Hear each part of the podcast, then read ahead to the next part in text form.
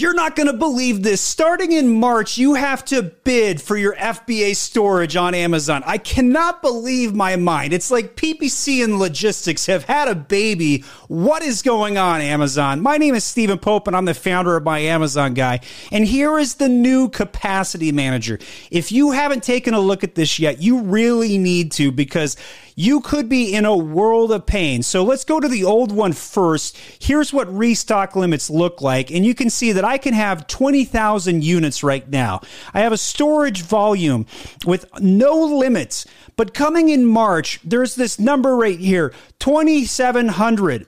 I don't even know how to calculate this quite yet. This FBA capacity limit 2700, does that mean my limit's going to go from 20,000 down to 2700? What is going on? And if I want to get a bigger limit, I have to actually create a new request. Click on this new request right here and actually request a volume. Let's say I want 2500.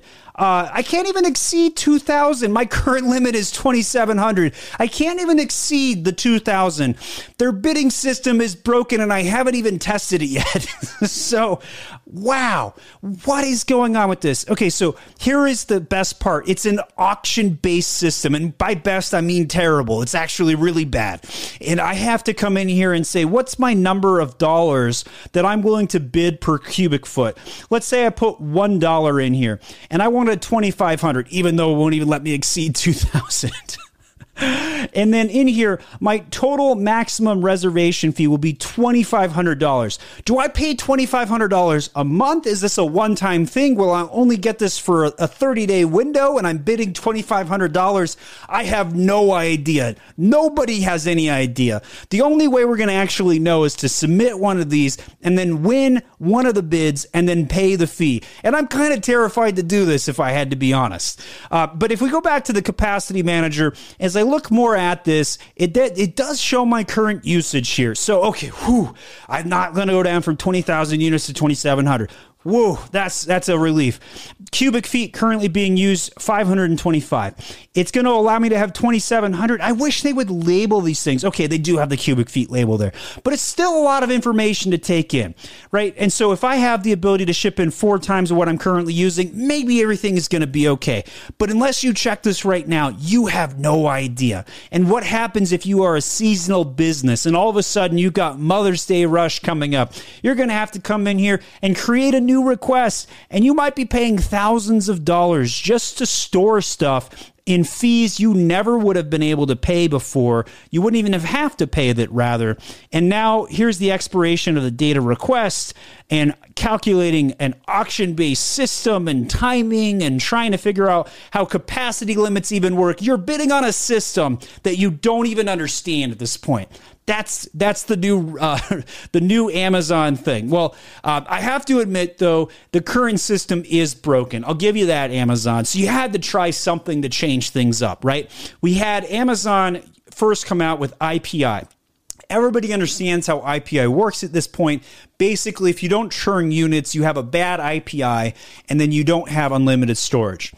Then the pandemic hit, and all of a sudden they came out with this thing called restock limits, which was just basically Amazon's made up way of saying you're not important enough to ship crap in, even if you have a good IPI score. That's what it translated it to, right? And then you had to ship stuff in, but you were limited on what you could send in. Initially, it was limited based on SKU, then it was limited based on account. Uh, and it was just a huge mess. And I think the next December that rolls around, we're going to see a mess with this again unless the auction system works. So they have between March and basically the November rush to ship stuff in before the whole system implodes three years running, right? I thought this last December things were going to be okay. I was like, man, the supply chain's back to normal, right? Wrong. Amazon is completely overwhelmed again, but it's not the supply chain that's the problem. This time, it's the fact that Amazon is completely understaffed. They are like 10,000 logistic workers understaffed right now, and they have no plans to fix it. They got rid of uh, a lot of the perks and benefits that they were giving to encouraged people to quit their jobs if they didn't like it or they couldn't hit their metrics. But there's still guys pissing in bottles at the Amazon warehouse just to hit their KPIs. It's amazing the system is still running.